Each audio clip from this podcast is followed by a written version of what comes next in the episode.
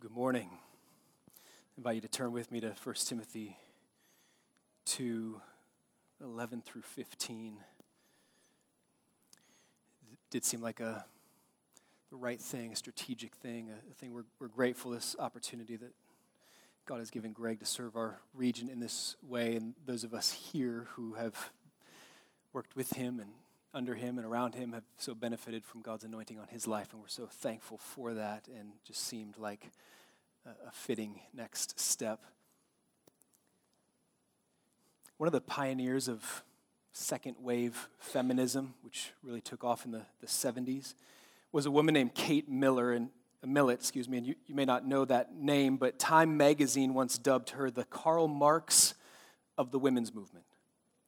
In the words of her sister Mallory Millett, Kate's thesis was that the family is a den of slavery, with the man as the bourgeoisie and the woman and the children as the proletariat. If you're familiar with Karl Marx and his thinking, the, the oppressor and the oppressed. The man is the oppressor, the wife and children are the oppressed, and the only hope for the world is women's liberation. Kate's book, Sexual Politics, written the end of the 1960s, really launched a lot of uh, women's studies in colleges across the country. It became required reading in these colleges. Um, women's studies has now grown into women's gender and sexuality studies, majors at most colleges in America today. Listen to what her sister Mallory Millett writes, records an experience that she had in 1969. This is Kate's sister Mallory. It was 1969. Kate invited me to join her for a gathering at the home of her friend Lila Karp. They called the assemblage a consciousness raising group, a typical communist exercise, something practiced in Maoist China. We gathered at a large table as the chairperson opened the meeting with a back and forth recitation like a litany, a type of prayer done in Catholic Church. But now it was Marxism, the church of the left, mimicking religious practice. Why are we here today? She asked. To make revolution, they answered. What kind of revolution? She replied. The cultural revolution, they chanted. And how do we make cultural revolution? She demanded. By destroying the American family, they answered. How do we destroy the family? She came back by destroying the American patriarch, they cried exuberantly. And how do we destroy the American patriarch? She replied, by taking away his power. How do we do that? By destroying monogamy, they shouted. How can we destroy monogamy? Their answer left me dumbstruck, breathless, disbelieving my ears. Was I on planet earth, who were these people? By promoting promiscuity, eroticism, prostitution, and homosexuality, they resounded. They proceeded with a long discussion on how to advance these goals by establishing the National Organization of Women. It was clear they desired nothing less than the utter deconstruction of Western society. The upshot was that the only way to do this was to invade every American institution. Everyone must be permeated with the revolution the media, the educational system, universities, high schools, K through 12, school boards, etc. Then the judiciary, the legislatures, the executive branches, and even the library system. It fell on my ears as a ludicrous scheme, as if they were a band of highly imaginative children planning a Brinks robbery. A lark trumped up on a snowy night amongst a group of spoiled brats over booze and hashish. That's the end of Millett's account. You catch those, those words? The family is a den of slavery. Destroy monogamy promote promiscuity, eroticism, prostitution, homosexuality, to undo civilization as we know it. And while it sounded ludicrous to Mallory's ears in 1969, here we are, 50 years later, and everybody's reeling still, trying to figure out what just happened. Sadly, I think it's possible to say the world has been more astute than many in the church in recognizing the strategic significance of masculinity and femininity, husbands and wives, marriage, children, the home,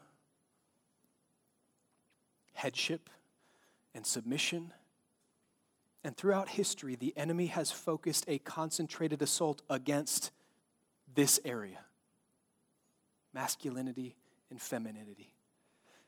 Masculine headship, feminine submission, the home. The, the present day is no exception, but in the economy of God, God's way of ordering all things, God redeems men and women, and He redeems them as men and women. And so God's word, His word speaks to us with timeless authority on this issue. So I've titled this sermon the same thing as I titled last week's sermon, just part two Redeeming Masculinity and Femininity. It was a big deal in Ephesus 2,000 years ago. It's a big deal in America today. And so let's give our attention to 1 Timothy 2 11 through 15. I invite you to stand with me out of reverence for God's holy and authoritative and clear and sufficient word to us. Let a woman learn quietly with all submissiveness. I do not permit a woman to teach or to exercise authority over a man. Rather, she is to remain quiet. For Adam was formed first, then Eve. And Adam was not deceived, but the woman was deceived and became a transgressor. Yet she will be saved through childbearing if they continue in faith and love and holiness with self control. Let's pray. Father, we are humbled and amazed. We are grateful and glad before you to know that you have spoken.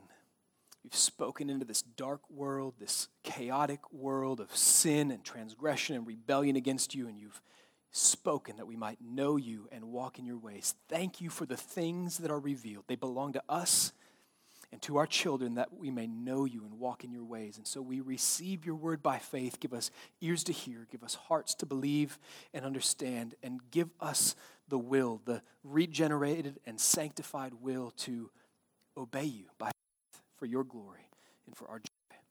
Amen. You may be seated. I think it's fair to say that this text right here, 1 Timothy 2 11 through 15, is probably one of the most controversial passages in Scripture in the American church in the last 50 years. But historically speaking, that's a pretty narrow sample.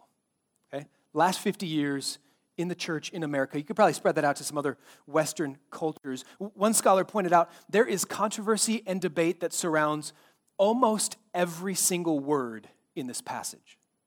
So people wonder well, what does Paul mean when he says permit? I don't permit. Like, what is that, right? Uh, what does he mean when he says teach? What, what exactly is teaching? What does that mean? What, what does exercise authority really mean? They go through this passage, and every word they just go, we don't know what that means. So, one cop out is to take Peter's comment in 2 Peter 3:16. It's apparent that Peter was familiar with some of Paul's writings. And Peter says something really encouraging to a lot of us. He says to his audience, there are some things in Paul's letters that are hard to understand.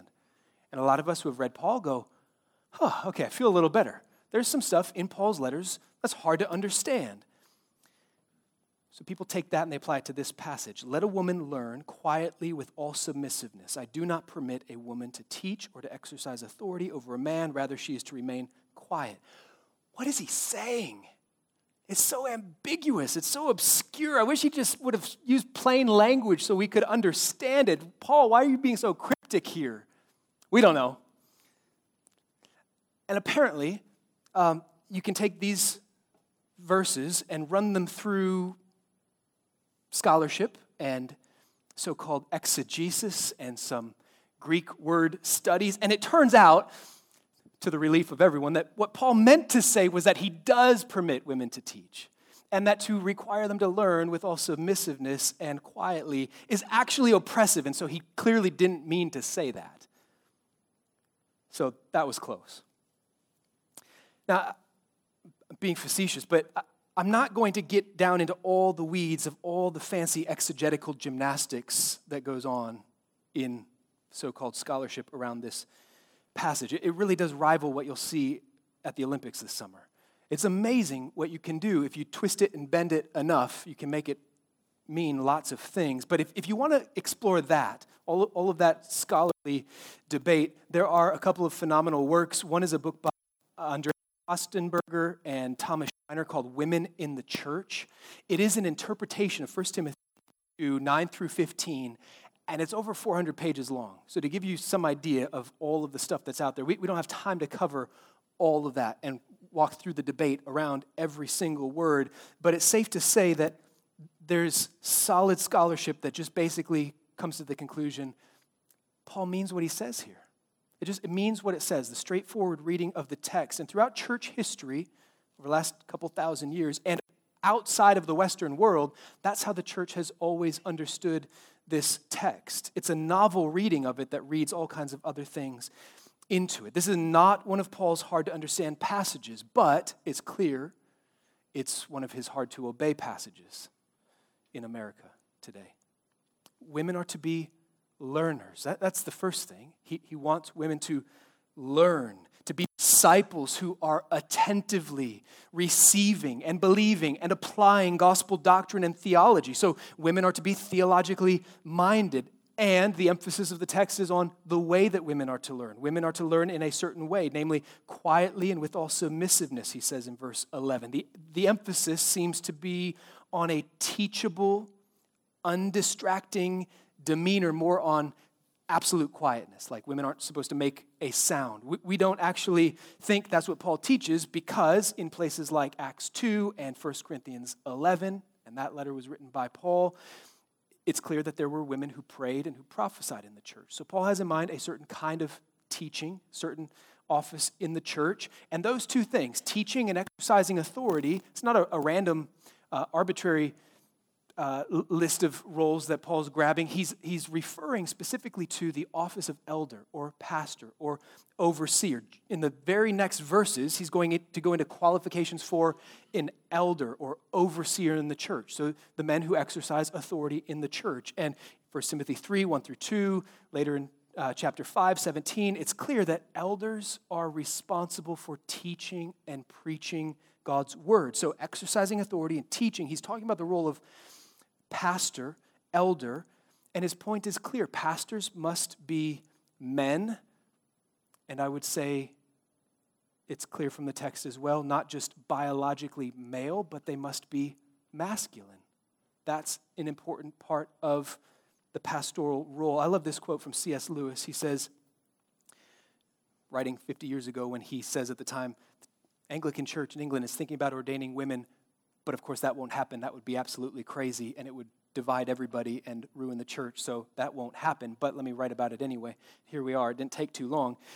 C.S. Lewis writes this in an essay called Priestesses in the Church. Only one wearing the masculine uniform can, provisionally and until the return of Jesus, represent the Lord to the church, for we are all corporately and individually feminine to Him. We men may often make a very bad priest. That's because we are insufficiently masculine. It's no cure to call in those who are not masculine at all. A given man may make a very bad husband. You cannot mend matters by trying to reverse the roles. He may make a bad male partner in a dance. The cure for that is that men should more diligently attend dancing classes, not that the ballroom should henceforward ignore all distinctions of sex and treat all dancers as neuter. So, Paul doesn't mean here that women can never teach anyone. We know from Titus 2, pastoral letter written from Paul to another young pastor, he says there, older women are to teach younger women. So, he doesn't forbid women to talk or to teach. In fact, he calls them to. We know from Paul's correspondence later with Timothy that it, it was Timothy's mom and his grandma who were the ones who raised Timothy in the faith and taught him the scriptures, which were able to make him wise for salvation. So, Paul has a high view of women. He partners with them in ministry. He expects them to do all kinds of things to edify the body, but not to fulfill the role of pastors, elders, overseers, preaching and teaching and exercising authority in the church. I, I love this statement. I've quoted it before. You've probably heard it before from the Danvers statement written in 1987. Affirmation 9 says this about women in ministry in general with half the world's population outside the reach of indigenous evangelism, with countless other lost people in those societies that have heard the gospel, with the stresses and miseries of sickness, malnutrition, homelessness, illiteracy, ignorance, aging, addiction, crime, incarceration, neurosis, and loneliness, no man or woman who feels a passion from God to make his grace known in word and deed need ever live without a fulfilling ministry for the glory of Christ and the good of this fallen world. It'd be hard to improve on that affirmation. There is a role for men and women in meaningful ministry in the church and in the world. In 1 Timothy 2, the main point is pretty straightforward. But my aim this morning is not to stand up here and convince all the women here don't try to be pastors. Even though Paul has a specific application for Timothy in the church in Ephesus where that was apparently an issue that needed to be addressed as not an issue in our church. What I want to do instead is to show you the deep backstory of the story of sex in Scripture, which is where Paul goes to ground his entire argument. And my prayer in doing that is to motivate you, to encourage you to continue accepting and embracing and living out your God given masculinity or femininity by faith and for the glory of God in this world that so desperately needs to see that on display. The trend in modern egalitarian scholarship is to shrink the applications of Paul's words here as narrowly, as tightly as possible. To say, well, what Paul's talking about in this paragraph thankfully only applied to a few people in Ephesus at that time and never again applies to the church. Move along, nothing to see here. And I think they're just dead wrong. Far from being some ancient, irrelevant, outmoded teaching, it's hard to imagine a more timely word for us today. Here's the question What was the universal truth that Paul applied to the situation in Ephesus? Were there some female false teachers there? Probably but there were also male false teachers there. So if his main concern was just silencing the false teachers, like he says in chapter 1, why wouldn't he say, I don't permit men to teach either? If he's going to make that kind of blanket statement, what, what is he appealing to? On what grounds, by what right does he exclude women from pastoral ministry? I mean, th- this matters because, again, egalitarians claim there was a local issue that necessitated this. But if it only applied there, I mean, we should ask the question could it ever apply again? What kind of situation would, should we be on the lookout for where we might need to re- reinstitute something like this? And they say, never again, it'll never happen again anywhere in any culture, thankfully. Well, how do we know that? Well, where, where does Paul go? What reasons does he give? It gives us reasons in verses 13 and 14. And what's amazing is that he doesn't appeal to culture, he doesn't mention the local false teachers or their gender. He, he doesn't merely give a personal opinion, he goes way back, all the way back to the beginning of humanity in Genesis 1 through 3. And here's what blows my mind Paul finds the basis for gender roles in the church by looking at gender roles in the first marriage. So he sees something there that is a pattern a revelation of a mystery from God, God's intention for male and female, and he comes to the conclusion that applies to the church too. That is, masculinity and femininity are much deeper than one particular sphere. This is fundamental to our humanity, and it should be worked out in all of the areas of our lives. Paul goes back to the very beginning, which tells us masculinity and femininity run deep in the economy of God, God's way of ordering things. The first truth we see there is that there is a divinely created order for masculinity and femininity. There is a divinely created order. Paul gives his first reason in verse 13. For, that's a logical progression in an argument. Here's the basis, here's the premise, here's, here's where I get that conclusion from. Because, since Adam was formed first, then Eve. And here's how various egalitarian and liberal scholars react to those seven words. The relevance is unclear, one says. The verse is not central to Paul's argument, another assures us. This verse is difficult to understand, one writes. The argument here is hard to fathom, says another. I mean, if there's ignorance around this text, it, it, it is high handed, willful, and culpable. It's just so clear what Paul is saying. In the order of creation, Adam first, then Eve, Paul recognizes a revelation of God's created order male headship, female submission. Headship means, by the way, I, I, I don't know a better definition than this that, that God holds men responsible. That's primarily what it means. God holds men responsible for leading, for teaching, for providing, and protecting their households. And, and it's focused, their own households, not everybody's household, their household. Or in the church, God holds the elders in the church responsible for that church. Or in society, whatever sphere that you're placed in, God holds you responsible. As one author said, masculinity is the glad assumption of sacrificial responsibility. Who gives an account? Who answers? We, we, we know this. At the end of a football season, if a team did poorly, maybe the quarterback messed up here and there, maybe the defense was weak, who's always on the hot seat at the end of the season? The head coach. Because the head means responsibility. We, we, we know that. It's just when we come to the Bible, we go, what? We don't get this. Do you ever notice that the command to not eat from the tree in the garden, that's given to Adam in Genesis 2 16 and 17 before Eve shows up. But she shows up in the very next verse. Immediately after telling Adam, don't eat from this one tree, but you may eat from any other, then verse 18 says, God says it's not good that man should be alone. I'll make a helper fit for him we can fill in the blanks. How did Eve come to know? How was she to know not to eat from that tree? It was Adam's responsibility to teach her, to disciple her, to lead her in that, to protect her. Adam was responsible. And that's the beginning of what we could call patriarchy, which just means the rule of the father. The two parts of that word come from the Greek word for father and the Greek word for rule the rule of the father. And Marxist feminists like Kate Millett have indoctrinated the last few generations to believe that patriarchy is a swear word. It's a bad, it's a bad thing. If you hear that word, you should just run away. And I look around today, and so many people in the church are saying, yeah, yeah, it's a bad thing. Christianity is patriarchy. How did Jesus teach us to pray? Our Father in heaven, hallowed be your name. That's patriarchy. We have a father. He loves us and he adopted us. He gave his firstborn son for us to bring us into his family, to be his children.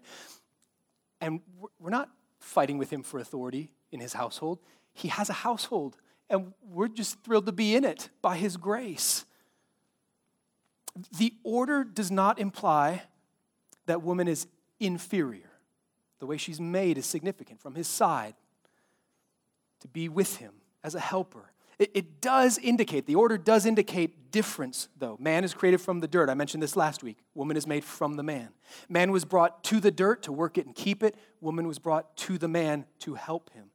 Man is the glory of God, Paul says in 1 Corinthians 11. Woman is the glory of man, not a lesser glory, but the glory of glories, the crown. Those are all hints, those are all glimpses and indications. If we're astute, if we're careful to pay attention, what does it mean? That They point us toward the deeper meaning of masculinity and femininity that runs deeper than biological sex.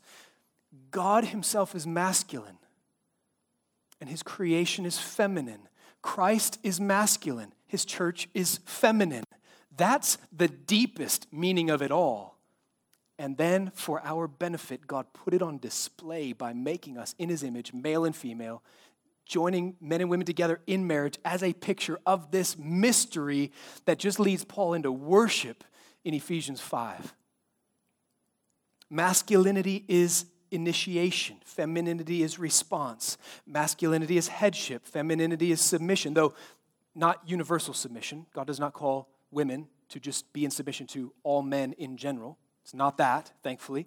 And it's not absolute, meaning every woman's ultimate submission is to God. And so if a husband, a father, is leading her in sin, she is not obligated to follow him into sin.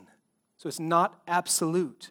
Only God's authority is absolute. Masculinity is externally oriented, femininity is internally oriented. Our biology points us to that. Masculinity forms and femininity fills, kind of like building the structure of a house. That's one thing. But then to put up the decor, to make it a home, that's another thing. One aspect there is masculine, one of those is feminine. Masculinity is seed, femininity is fruitfulness. That's why we call the earth Mother Earth. That's a feminine thing. The earth brings forth fruitfulness. Bill and Barbara Mouser say this The Bible provides what the world does not have. L- listen to this. You have in God's word something the world does not have, which is why they're running around like mad confused out of their minds about this. The Bible provides what the world does not have an authoritative and credible revelation of both the origin and the destiny of masculinity and femininity. If you have eyes to see it, by the Spirit of God. As we understand God's framework for sexuality, we will understand ourselves better. And more importantly, we will understand God and his purposes better as well. God relates to his church this way. God has a created order. But there is a satanic attack, a satanic attack against God's created order for masculinity and femininity. Paul refers to the beginning of that attack in the next reason that he gives here. This is still part of his argument. Another reason, verse 14. And Adam was not deceived, but the woman was deceived and became a transgressor. I'll grant that does raise a question. What does that mean? I mean, is he saying women are more gullible, more susceptible to be tricked? And men are immune to that. I don't think that'd be fair to say. Paul was well aware that there were male false teachers in the church who were deceived, led astray. So he clearly doesn't think that. If he thought women were especially susceptible to this, he wouldn't have permitted them to teach, older women teach younger women. Rather, what Paul is emphasizing here is the subversion of God's created order that took place back in the garden during the temptation. That's his point in the argument. That what happened in the way sin came into the world was this created order was subverted, flipped on its head. According to Genesis 3 6, Adam was with Eve the whole time. He was there, Genesis 3 6 tells us. And yet, the ancient serpent, which Revelation 12 9 portrays as a great dragon and goes on to identify as the devil and Satan, the deceiver of the whole world, that serpent in the garden avoided Adam and went straight to Eve. You think that was coincidental? They subverted the created order. Adam abdicated his responsibility to protect and to lead his wife. And Eve stepped up and led her husband into sin. L- listen to what God says to Adam, Genesis 3:17. After the fall, when God has cursed the serpent, spoken of the curse on the woman of pain and childbearing, then he addresses the man and he says, Because you have listened to the voice of your wife and have eaten of the tree of which I commanded you, you shall not eat of it. Cursed is the ground because of you. He could have just said, Because you ate of the tree. But he says, Because you listened to the voice of your wife and ate of the tree. Now, obviously, God is not condemning listening to your wife. He's, he's, that's a phrase in Hebrew that oftentimes means to obey, to follow that word as authoritative. When the serpent deceiving Eve, Adam was right there, and he ought to have stepped on the head of the snake right then and there and thrown it out of the garden.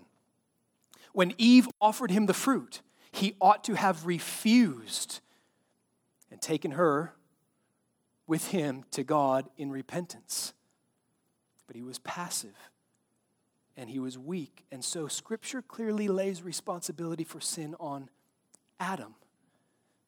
Who does God address first when he comes into the garden? The man. Genesis 3 9. The Lord God called to the man and said to him, Where are you? Singular masculine.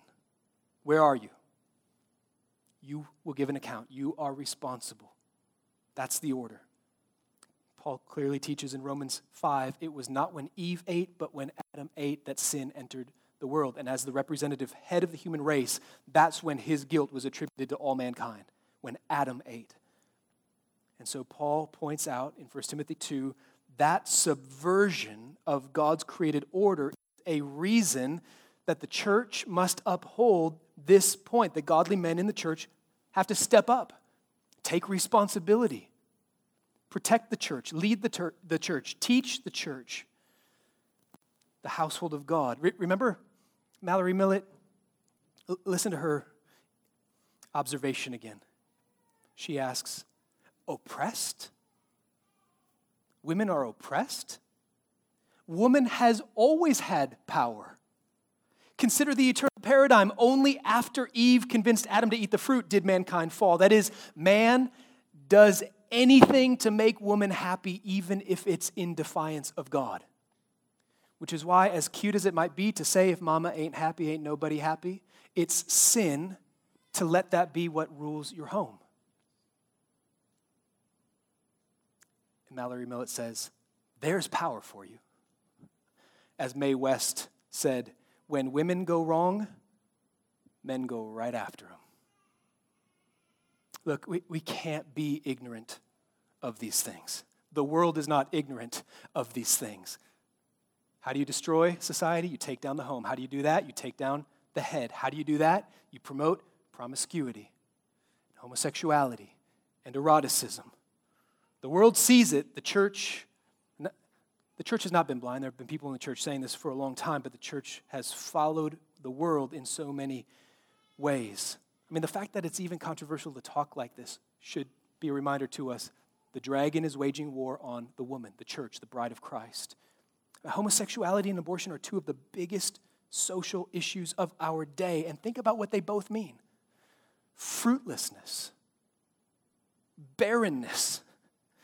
They should be seen for what they are an attack on the image of God in us as men and women. But there is hope. There's hope because Christ became a man to restore God's created order. Look at the first five wor- words of verse 15. Yet she will be saved, Paul says. We'll, we'll talk about the rest of that in just a second. For now, just consider the hope in those words the grace, the mercy, the redemption in those words. Adam and Eve rebelled against God, they transgressed God's law. Paul just pointed out the woman became a transgressor, yet Sin does not have the final word, yet she will be saved by God's grace. Salvation is still promised. It pleased God to save fallen men and women. How did he do it? Paul just told us a few verses ago by sending his own son, the mediator between God and man, the man, Christ Jesus. He took on humanity he came as a man and he gave himself as a ransom for all. He did what Adam didn't do. He did what Adam couldn't do. He took responsibility. Jesus took responsibility for the sin of his bride and said, All of her faults and all of her flaws and all of her failings, let that be put on me and let me pay the price for the sins of my bride. That's what Jesus did to redeem his church. And he made it possible for sons of Adam and daughters of Eve to be reconciled to God, to be conformed to his image, and to be redeemed in their masculinity, in their femininity. Jesus is the promised offspring that God foretold in Genesis 3. There will be one born of a woman. What a blessing, what a privilege. Born of a woman who, though wounded by the serpent, is going to crush that serpent's head. I mean, that, that is the plot of the whole Bible. Kill the dragon, get the girl. I wish I could take credit for that phrase. Kill the dragon, get the girl. That was Adam's job before sin entered the world, and he failed. But it is the plot of the story, and praise God, Jesus did it. He crushed the serpent's head. He succeeded where Adam failed, and he is the true and better Adam. All are counted guilty in Adam. In Christ, we're counted righteous. He is the head of God's household. And he did not come to overthrow or reject God's created order, but to fulfill it and restore it. And so now you can live out your God given masculinity or femininity by faith to the glory of God and for the good of this world. Here's the rest of verse 15. Yet she will be saved through childbearing if they continue in faith and love and holiness with self control. This is one part of the passage that's difficult for interpreters to make sense of. What, exactly does Paul mean here? We know Paul does not teach salvation by works. We know he doesn't mean a woman has to have children to be saved. What is he talking about when he says she'll be saved through childbearing? One possibility is that Paul's referring to the promise to Adam and Eve that there would be one born of the woman. So maybe it means the childbirth. She'll be saved through Jesus, born of Mary. And there's a lot to like about that. In the end, I don't find it ultimately convincing. I, I do find the interpretation from Tom Schreiner and Andreas Kostenberger in Women in the Church to be compelling. They point out childbearing is probably a synecdoche, which means when you refer to the whole thing by mentioning just a part of it. Like if you see somebody's new car and you say, hey, nice wheels, you don't mean just the wheels are nice, you mean the whole car is nice. Right, when my dad went to his future father in law to ask for my mom's hand in marriage, my grandpa's wise response was, Well, do you want the rest of her too? To ask for the hand in marriage is referring to the whole thing by referring to a part. When Paul speaks of childbirth, he's probably referring to the whole feminine role by referring to one of the most obvious aspects of femininity, which is fruitfulness and childbearing. We don't have to point that out, right? that is unique to women. Even though you see the headlines that say this man just had a baby, no, no such thing has ever happened. It doesn't happen. Biological women who had some surgeries and took drugs and then took enough other drugs to reverse all of that. They're still women biologically. Only women have children. Paul's probably referring to femininity in general by referring to a particular and prominent aspect of femininity. Mean, look, look at what he says in Titus 2. Young women are to love their husbands and children, to be self controlled, pure, working at home, kind, submissive. This is Paul talking about a woman's sphere in the home, calling them to be diligent and faithful there. Raising children is one of the godly marks of a godly widow in 1 Timothy 5:10. So why does he say she'll be saved through childbearing? Well, again, he doesn't ever teach salvation by works, that you earn or merit salvation by what you do. But Paul does teach all over the New Testament that the outworking of faith, faith is always coming out, it's always being expressed in love. But not in general, but in specific works. And so he says here, if, here's the condition, if they continue in faith, not just childbearing alone, it's in faith. Salvation is by grace through faith, and that faith produces works, and those works are going to be different depending on if you're a man or a woman. And so he called godly women a few verses ago to adorn themselves, not just with modest clothes, but with good works, because that's what's appropriate for women who profess godliness.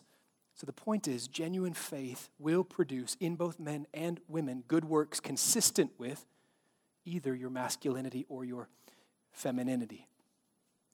And I have all kinds of thoughts about how this applies, and we're short on time. So let me make a couple concluding applications for you. One, I would encourage you to just start by embracing your manhood or your womanhood by faith. And I know that probably most of you in this room already do.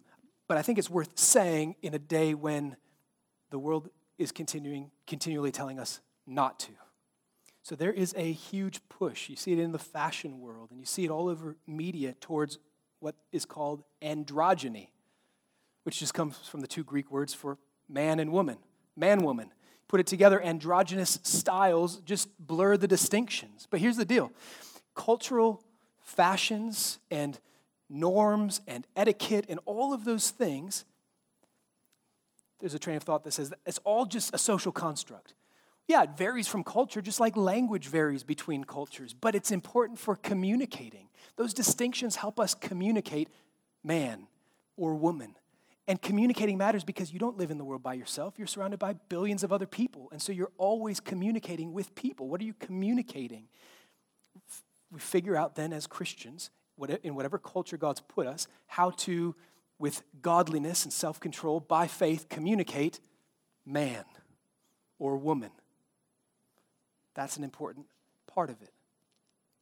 So, it's worth asking yourself if you're a woman and you ever find within yourself a frequent contempt for something, eh, all things girly or feminine, or kind of a disdain for children and the home, ask yourself why. Where, where's that coming from?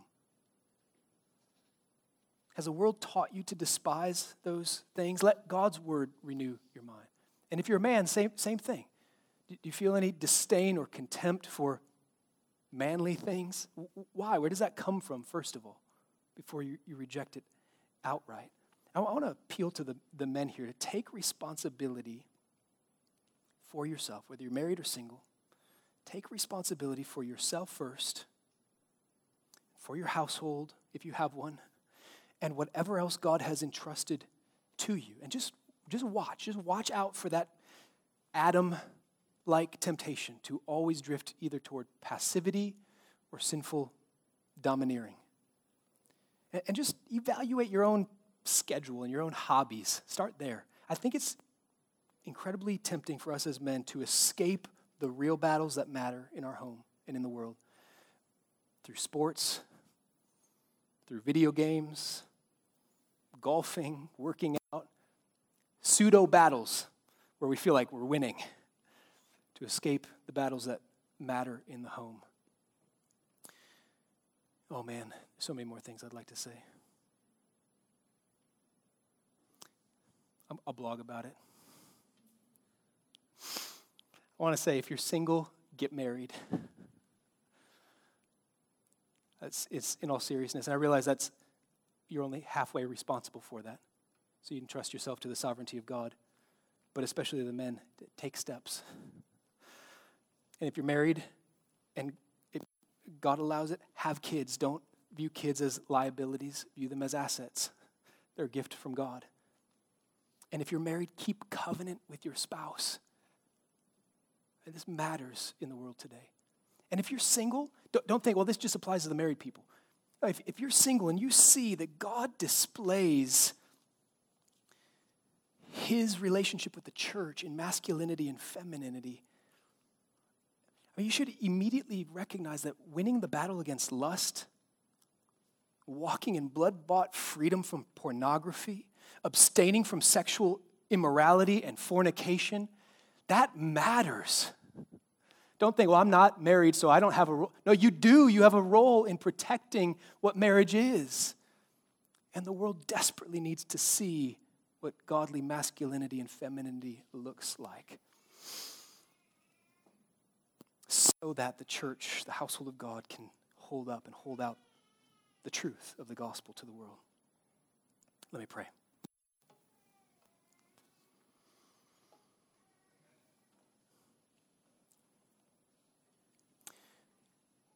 Father, we need your wisdom now to go and live and apply what this means.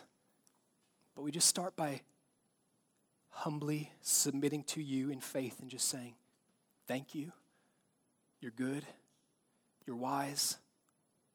You know what you're doing. When you made men and you made women, you did it for your glory and for our good. It's a good thing for us. We just start by accepting it from you and help us. God, we just we see how confused our society is.